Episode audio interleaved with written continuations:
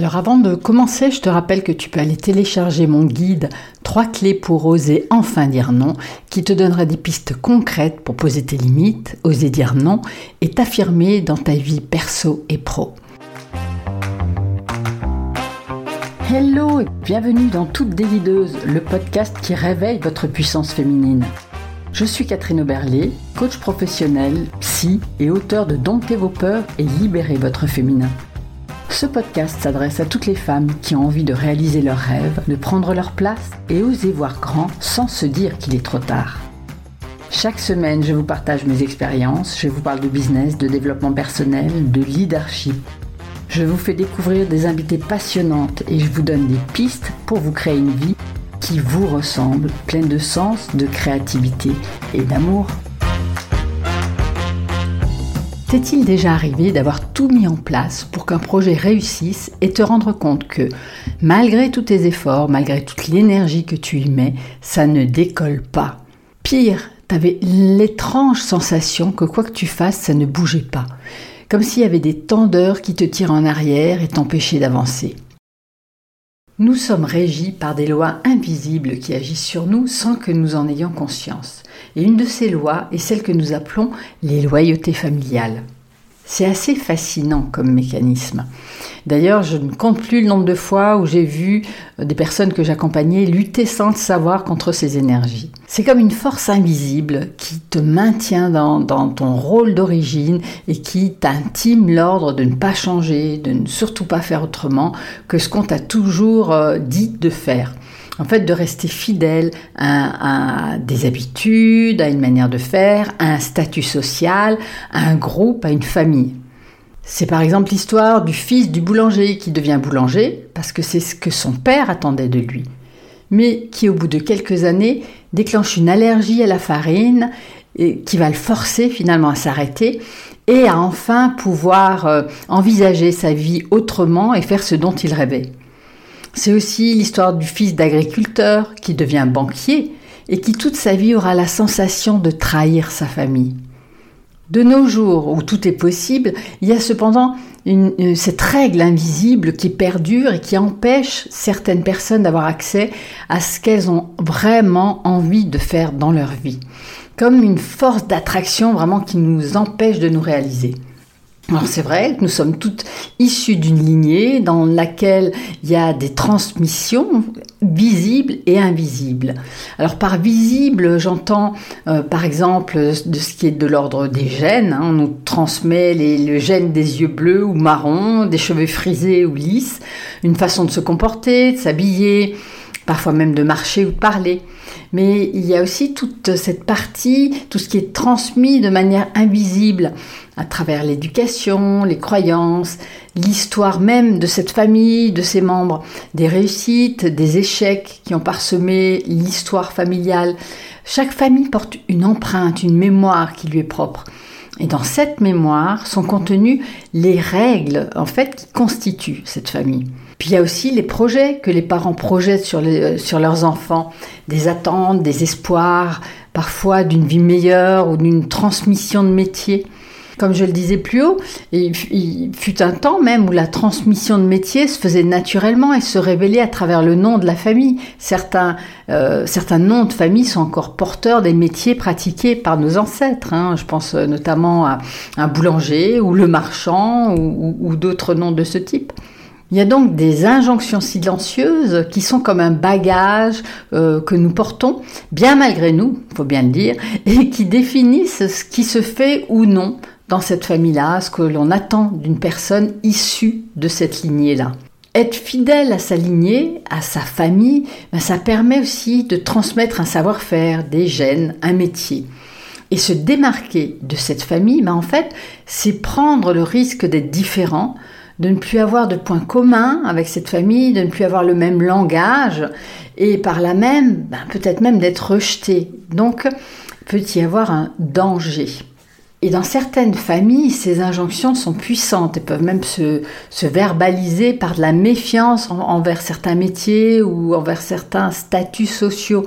C'est la méfiance, par exemple, par rapport au patronat, qui se révèle à travers des paroles entendues au sein de la famille du type euh, ben, où, finalement on ne deviendra pas patron parce que ben, les patrons sont tous des, des, cons ou les patrons sont tous des, des profiteurs. Donc difficile, avec quand on a grandi avec ces injonctions-là, ben de s'installer à son compte ou d'avoir des employés, de devenir patron, alors que dans la représentation qu'on nous en a fait, ben, il n'y avait rien de positif. Et ça veut dire aussi d'une certaine manière ben, basculer de l'autre côté du miroir. Et il faut une bonne dose de courage pour s'extraire du, du cocon et d'oser accoucher de soi. Mais c'est parfois à ce prix-là que nous allons trouver qui nous sommes réellement. Sans compter que ça vient aussi nous chercher sur certains axes euh, sensibles, et surtout pour nous les femmes, hein, comme la culpabilité ou la honte. Hein, c'est culpabilité euh, d'avoir réussi là où nos parents n'ont pas pu. Donc il s'agirait de, de rester loyal au destin familial. Ça peut être la honte de ses origines modestes, ça peut être la honte d'avoir honte, ça peut être un sentiment d'imposture et d'infériorité par rapport aux autres, euh, parce qu'ils ont des codes peut-être que nous n'avons pas. Et quand on change de statut social, ben, c'est vrai que c'est pas toujours évident de, de, maîtriser ces nouveaux codes. Et c'est ce qu'on appelle aussi la, névrose de classe qui se met à l'œuvre. Donc quand tu changes de milieu social, eh ben ton identité en prend un coup. Il s'agit de ton identité héritée, le milieu d'où tu viens, qui entre en conflit avec ton identité acquise au fil de ton évolution. Et cet écart progressif, en fait, crée une tension qui génère de la souffrance. Et qui peut même euh, créer une tension tellement forte qu'elle va te pousser à t'auto-saboter. Alors inconsciemment, évidemment. Mais donc ça va créer des, des, échecs et ces échecs vont permettre de réduire la tension entre ces deux identités. C'est comme si bah, ça nous prouvait que ben non, on ferait mieux de, rester à notre place, qu'il ne faut pas changer de statut ou euh, changer de milieu social. Cet exemple, même très simplifié, euh, c'est pour te montrer que l'ascension sociale ben, nécessite un travail intérieur en profondeur parfois hein, sur son identité. Alors voici quelques clés que je pourrais te donner euh, pour, euh, aider sur ce chemin d'évolution. Ben, c'est déjà de prendre conscience de l'influence de tes origines et de l'environnement dans lequel tu as grandi c'est d'accepter et de t'approprier vraiment ton parcours afin de te libérer de la culpabilité et de ce sentiment d'imposture qu'on connaît bien, de travailler sur tes croyances afin de comprendre que ta valeur ne dépend pas de ta classe sociale, mais de tes compétences et de ton humanité. Et en tant qu'adulte, mais ben, il s'agit de vraiment te poser les bonnes questions pour comprendre euh, d'où tu viens, pour comprendre comment tes origines euh, ont, pu influencer ton propre parcours et ce sur quoi aujourd'hui tu dois agir pour pouvoir t'en défaire. Donc il est parfois utile ben, de prendre un temps pour questionner nos croyances, nos règles personnelles, pour mieux comprendre ce qui nous arrive lorsqu'on a cette sensation diffuse de ne pas avancer, parce que peut-être qu'il s'agit simplement d'une loyauté familiale que nous n'arrivons pas à dépasser. Il s'agit de comprendre aussi ce qu'elle a à nous dire. Et pour clôturer ben, ce sujet, j'aimerais te donner euh, mes six clés aussi à cultiver pour arriver à lâcher ces loyautés familiales et à vivre ta vie. La clé numéro une, eh ben, c'est c'est le courage. Parce que oui, il faut du courage pour s'opposer à sa famille, pour sortir des cases, pour prendre de la distance par rapport à sa famille et pour se réaliser pleinement. La clé numéro 2, c'est apprendre à dompter ses peurs. Des peurs, il y en aura toujours. Donc c'est vraiment apprendre à faire avec ces peurs, à ne pas se laisser influencer par elles et surtout ne, pas céder à cette peur d'être rejeté ou de ne plus être aimé. La clé numéro 3, c'est se donner la priorité. Définis ce qui est important pour toi et que tu ne lâcheras vraiment pas.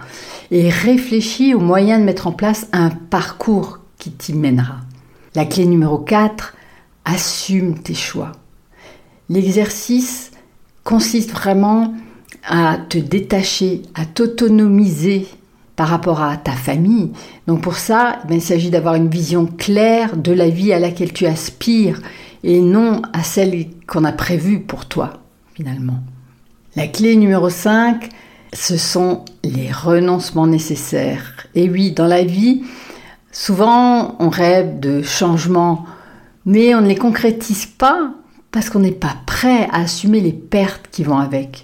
Et chaque fois que nous faisons un choix, ben effectivement, nous renonçons à quelque chose. Nous renonçons à ce que nous ne choisissons pas. Et dans une vidéo que, que j'ai faite sur ma chaîne YouTube, ben je te donne comme exemple euh, l'histoire de Harry et Meghan que je décortique et sous ces différents points à travers ces différentes clés. Tu peux aller la voir, hein, elle te donnera de, quelques billes euh, supplémentaires aussi. Elle s'appelle Faites comme Harry et Meghan pour vivre libre. Et je te mettrai le lien dans la description. Et j'explique notamment le choix qu'ils ont eu à faire et ce à quoi ils ont dû renoncer, hein, que ce soit leur titre, leur statut, le, prestige que leur offrait leur position au sein de la famille royale. Donc ils ont su dépasser euh, tous les obstacles car ils étaient prêts à ces renoncements nécessaires. En fait, leur liberté avait plus de valeur que les avantages de la cour. Donc la clé numéro 6, Bien, celle-là, je suis sûre que tu la connais, mais c'est toujours bon de l'entendre à nouveau. Hein. C'est s'entourer d'amis, de proches qui sont dans la même dynamique que toi et qui portent les mêmes valeurs que toi. C'est vraiment essentiel. C'est finalement de, trouver une, une, deuxième famille, une autre famille que cette fois-ci tu auras choisie et dans laquelle tu vas pouvoir évoluer et t'épanouir. Et la clé numéro 7, eh ben, sois suffisamment euh, forte et affirmée pour savoir te défendre lorsqu'il le faut. Pour ma part, je viens d'un milieu dans lequel être coach ou thérapeute, c'est comme venir d'une autre planète. C'est tellement loin de, des valeurs familiales, de la représentation de ce que, de qu'est un métier, que j'ai pendant longtemps été considérée comme un ovni. Mais j'ai tenu bon. Et aujourd'hui, j'ai pu imposer ma façon de voir la vie. Mais effectivement, ça m'a demandé du courage. Hein, donc, ça m'a demandé de développer le point numéro un. Dis-moi, et toi, où en es-tu de ta vie? As-tu l'impression d'être en accord avec tes choix? Ou est-ce que tu te sens désaxé, désaligné? Dis-moi en commentaire ce qui se passe pour toi, où tu en es, ou de quoi tu aurais besoin aussi pour, euh, pour vraiment arriver à te détacher euh, de ces loyautés familiales. Et si tu sens que tu n'y arrives pas seul, que tu aurais besoin d'être accompagné sur ce chemin de réalisation de soi, d'émancipation, ben je t'invite à prendre rendez-vous pour une séance découverte et on pourra en parler ensemble et voir comment je pourrais t'aider. En attendant, je te dis bye bye et à la semaine prochaine. Merci beaucoup d'avoir écouté cet épisode jusqu'au bout. À bientôt pour un nouvel épisode de Toutes des Leaders, le podcast qui réveille votre puissance féminine.